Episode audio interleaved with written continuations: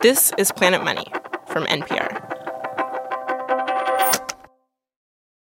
Jacob Roy is a college student studying aerospace engineering. And last week, he realized he had a problem. I need to have a car by Saturday. Otherwise, I don't know how this is going to work out. Jacob is from Pearland, Texas, in the suburbs around Houston. But this summer, he's going to live in Dallas for an internship with a gas turbine manufacturer. And he knows he's going to need a car to get to and from his job each day. So he hits up his local used car dealer. So I go, go up to the guy and I'm like, hey, I, I have $4,500, right? What, maybe this wasn't the best car negotiating tactic, right? But I was like, what, what car can I buy? And the dude laughed and said, it'd make a great down payment. So it, it was, it was pretty demoralizing. Jacob spends three days just driving around the Houston area in his parents' car, visiting any used car lot he can find. There was a lot of times I would just be driving along the road, would stop, say, hey, name my price. And they would say, yeah, you should just go somewhere else. Before long, he's meeting people with cars on Craigslist at abandoned gas stations. He's test driving cars that can barely get up to highway speeds. And the clock is ticking. He's going to leave for Dallas in a matter of days. It gets to the point where Jacob starts to figure out what his backup plans are. Like, maybe I just don't buy a car? Maybe I just take the Greyhound to Dallas? I figured, okay, because I, I've done this before in high school, right? If I had a job, I could take my bike there, right? And this this was this place is like 20 minutes away by bike, and I would just bring a bag of clothes so that I can bike there, get in there, change, and then go to work. But this is like kind of your first grown-up job, right? My first in-person office job, yes, sir. Like so you you don't especially want to roll up on a bicycle on your first day. No, not at all.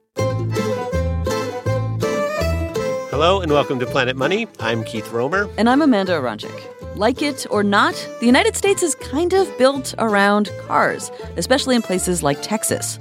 And buying a car is always a giant hassle, but 21 year old Jacob Roy had the misfortune of trying to buy his first ever car at possibly the worst moment in history to buy a used car.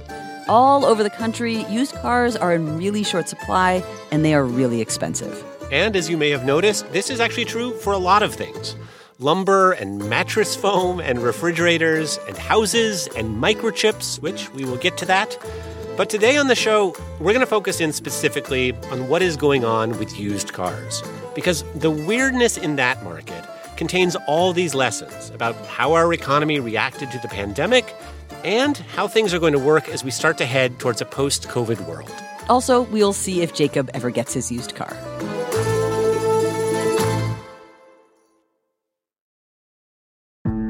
What happens after a police officer shoots someone who's unarmed?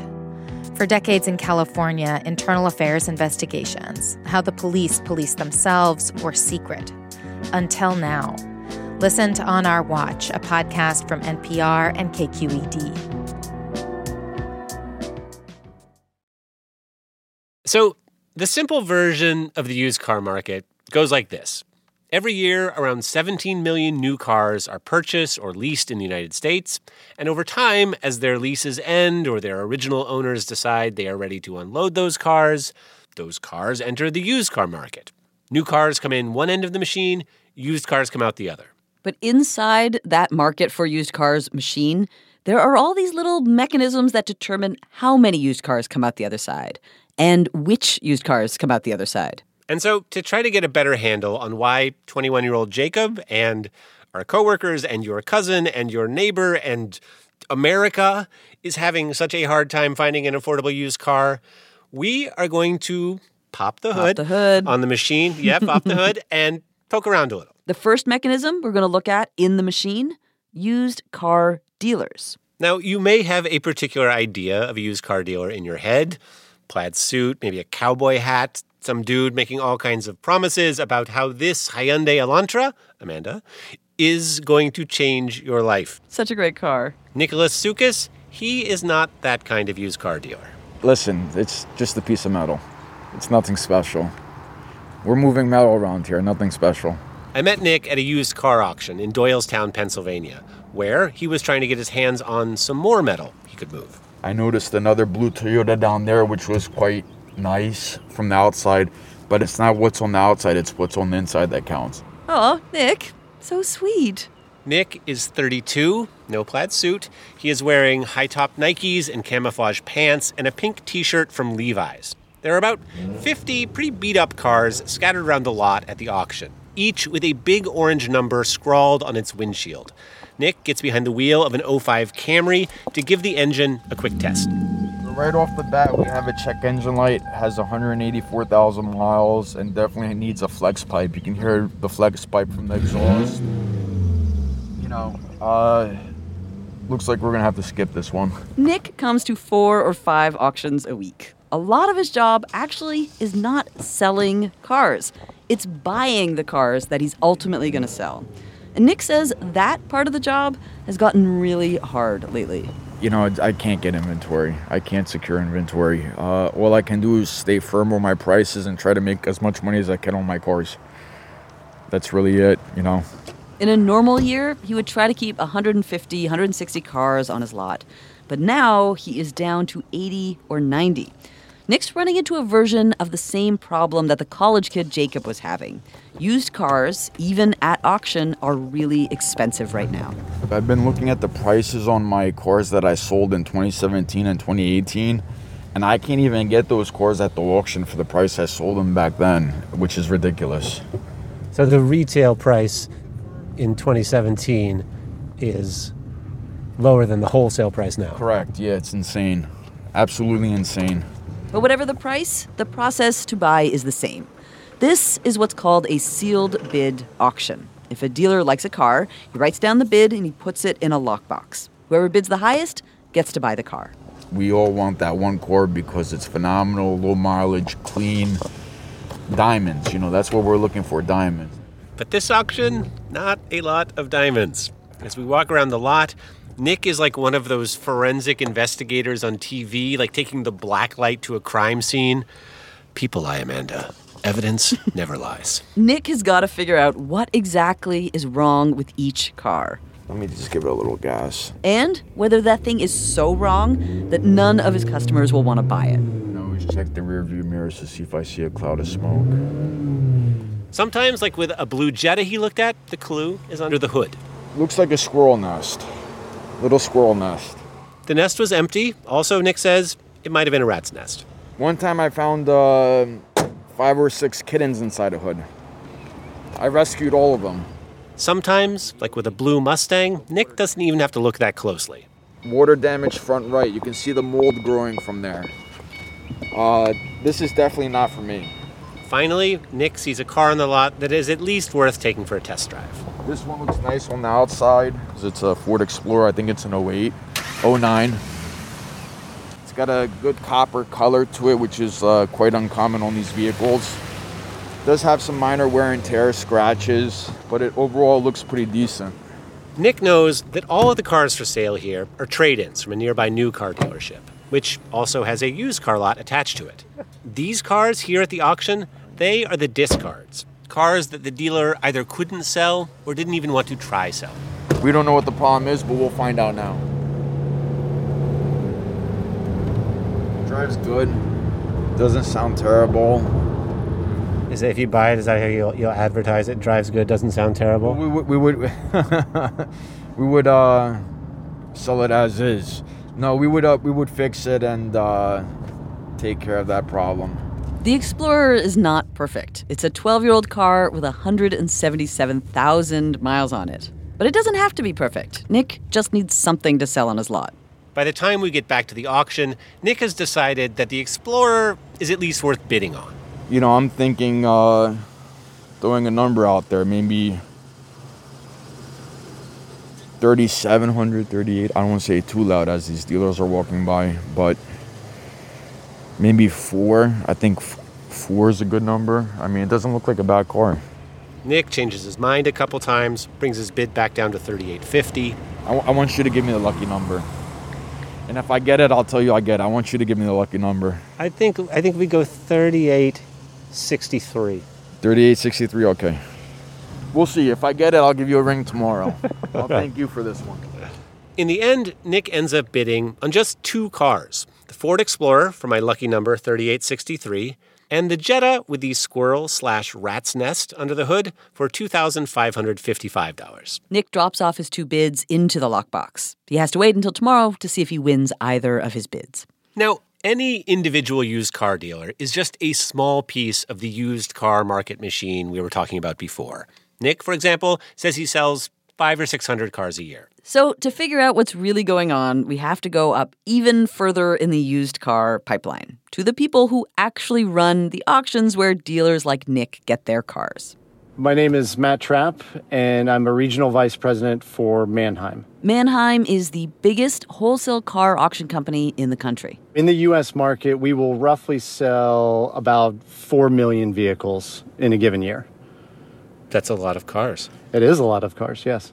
The cars sold at Matt's auctions come from all over car dealers who want to unload their trade ins, or cars they had been leasing out whose leases had expired. They come from finance companies repossessing cars when people default on their loans, or from rental car companies selling off cars that they've had for a couple years so they can buy new ones. That is how things usually work. But Matt says things have not been working like usual. And the story that explains why the college kid Jacob is seeing such high prices at the lot and the dealer Nick is seeing such high prices when he tries to get inventory to sell, that story started a little more than a year ago. 2020 was an absolute roller coaster ride. When COVID hit, our volume went to about 20% of what we would see in a normal week. You know, we didn't know what to do, didn't know what was going to happen with the economy, what, what the needs were going to be. Right at the start of the pandemic, travel fell off a cliff. So car rental companies started unloading their cars. Hertz, as you may remember, went into bankruptcy and dumped almost 200,000 cars into the market. Avis cut its fleet by about the same amount. I mean, are you then getting calls from companies saying, like, look, we got 80,000 80, cars that we need to move. Where, where can we put them? Yeah, absolutely. I mean, we, we received those calls uh, pretty much daily early on. And so our auctions actually became holding pens and we were wedging vehicles in wherever we could. For weeks and weeks, companies and dealers kept dropping off cars to sell that no one wanted to buy. There was a moment we were like, "Ooh, you know, if this lasts a long, long time, I mean, we could be just sitting on if there's real no real solution to this and the economy just craters, kind of like it happened in 08, I mean, we could be sitting on vehicles for years." But that worst case scenario is not what ended up happening. Because a lot of people who still had to go into work didn't want to take public transportation if they could avoid it. And people who worked from home started to realize that they could just as well be in Wyoming or Florida. And then we started to see this rebound. You know, through May and June, the demand started to come back. The auctions that Matt runs actually went through their huge glut in used cars in a matter of months. And before long, they had a new problem the opposite problem. All the channels they relied on for their supply of used cars started running dry. Because of COVID, car manufacturers closed their plants and dialed the number of new cars they were going to produce way back. And fewer new cars to sell means fewer trade ins coming into Matt's auctions. But there were these other weirder things going on too, like with car repossessions.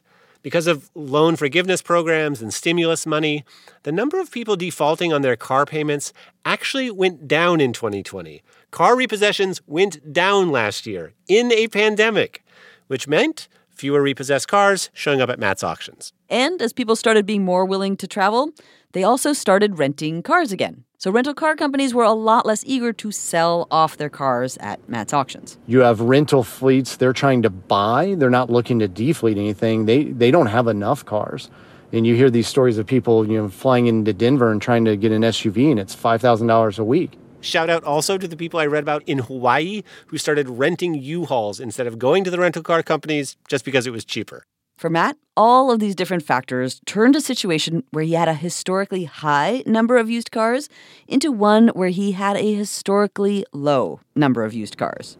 We've never seen anything like this. I, I talked to a, you know a lot of the guys I work with who have been in the industry twice as long as I have, and they can't recall a time. Nothing, nothing at all to the degree which we're seeing right now.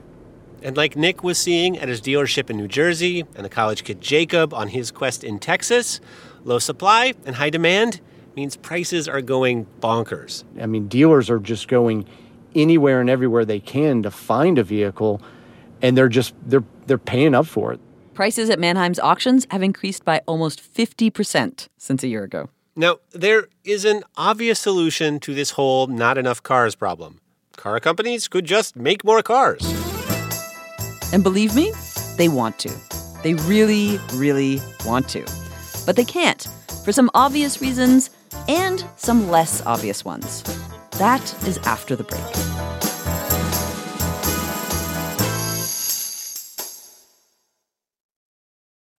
Support for NPR and the following message come from USPS. As your business changes, the United States Postal Service is changing with it, with e commerce that moves at the speed of now. Next day and two day shipping nationwide, same day shipping across town, returns right from the doorstep, and deliveries seven days a week. Let's discover new routes. Visit USPS.com slash new routes. The United States Postal Service. Priority you.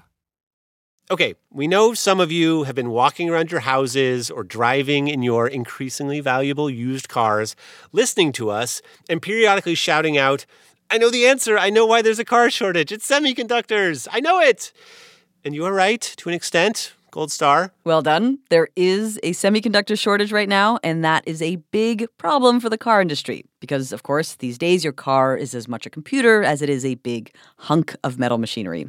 And all of the computery stuff depends on semiconductors, microchips.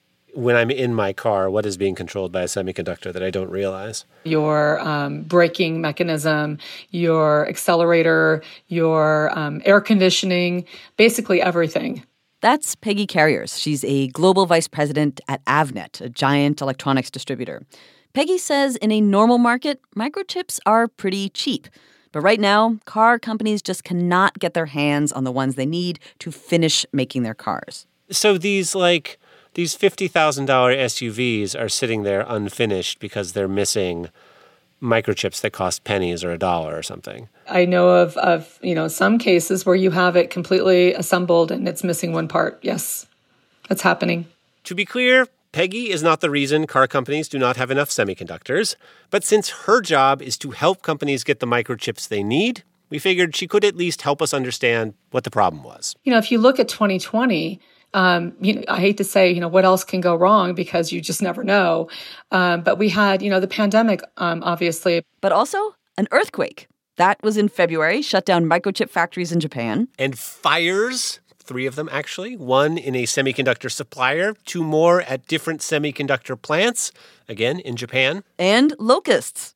Just kidding. But there was an ice storm, that giant freeze where Texas lost power. That shut down Samsung's microchip plant for a little while. And even the factories that were not taken out by all of these acts of God, they had a brutal time getting the semiconductors they could make to their customers. Like We've got boats backed up at the docks, the ports. Like Long Beach is backed up big time, and they can't get the products um, to market.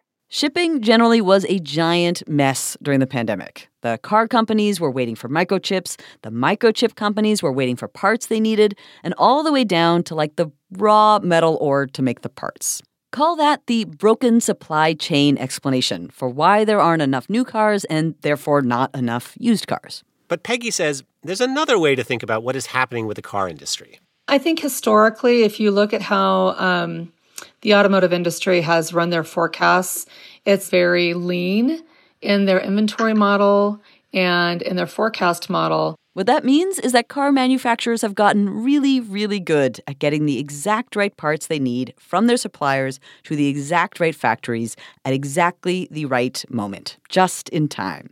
They don't want parts sitting around in some warehouse for months waiting to be used. So when the pandemic hit, the car companies figured we're not going to need more microchips until we start up the factories again. We'll just order more then. Meanwhile, demand for semiconductors went through the roof to run all the servers that all the working from home required, to go inside our kids' new iPads so they could go to school remotely. By the time a lot of the car companies realized demand for their cars was going to come back, it was too late.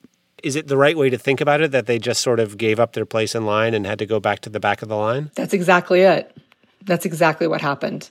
And that really was, you know, a, a mistake that the automotive um, manufacturers made in, in, taking their orders out of the queue. Um, they did lose their place in line. And that line for semiconductors it has gotten really, really long. We literally have lead times that are over a year long right now. It's going to be a while before car manufacturers get all the chips they need to make all the new cars consumers want right now, which means it's also going to be a while before the used car market goes back to normal. Matt Trapp, who runs all those giant used car auctions, was not willing to predict when that would happen, but he did have some practical advice. I tell my friends who are looking to buy a car, they, they ask me, it's like, Matt, hey, I want to buy a used car. What do you suggest right now? And I tell them, no, why? Why would you? Unless yours is broken down on the side of the road or you really need to change into something different, just hold on. Just wait. Your job is literally to sell millions of used cars to the United States. And your advice is don't buy a used car right now? if you unless you absolutely have to, I'm saying probably wait. New car companies are slowly bringing some of their factories back online, figuring out ways to build cars without all those bells and whistles that require so many microchips. Maybe you don't need a full navigation system. Production might get closer to normal later this year sometime, or maybe not until 2022. And in the meantime, there are still some used cars out there. I talked to the used car dealer Nick the day after the auction. He had the winning bids on both the Ford Explorer and the Jetta with the squirrel slash rat's nest under the hood. And Jacob Roy, the college kid in Texas who was looking for a car, he saw a Craigslist post for a gray Honda Civic that he could actually afford. He met the owner, took the car for a test drive. When I went from first to second gear, the car would like shudder and jump real bad, right? But I was like, eh, that'll work. So Jacob got the guy to come down a few hundred bucks on the price, and that was that. He bought the car just days before he had to drive to Dallas to start his internship. How uh how how old is the Civic? Two, oh, God, I feel like an idiot just telling you. 2007 four door sedan, 142,000 miles on it, and I paid 4,700. In normal years, this would be garbage, 100%. This would be a terrible price. But 2021 is not a normal year, and prices are just going to be terrible for a little while for lumber and mattress foam and refrigerators and used cars. Market for some public radio swag? Then come on down to the NPR shop. We got microface t-shirts, we got tote bags, we got little hats that say NPR right across the front. Come on down to shop.npr.org slash Planet Money. That is shop.npr.org slash Planet Money for all your public radio swag needs. You can also email us at planetmoney at npr.org. We are on Instagram, Twitter, Facebook, TikTok, at Planet Money. Do I have to do it too? You do! Today's show was produced by Dan Girma and Alexi Horowitz Ghazi and mastered by Gilly Moon. Planet Money's supervising producer is Alex Goldmark. This episode was edited by Brittany Luce. I'm Amanda Aronczyk. And I'm Keith Romer. This, This is, is NPR. NPR. Thanks for listening.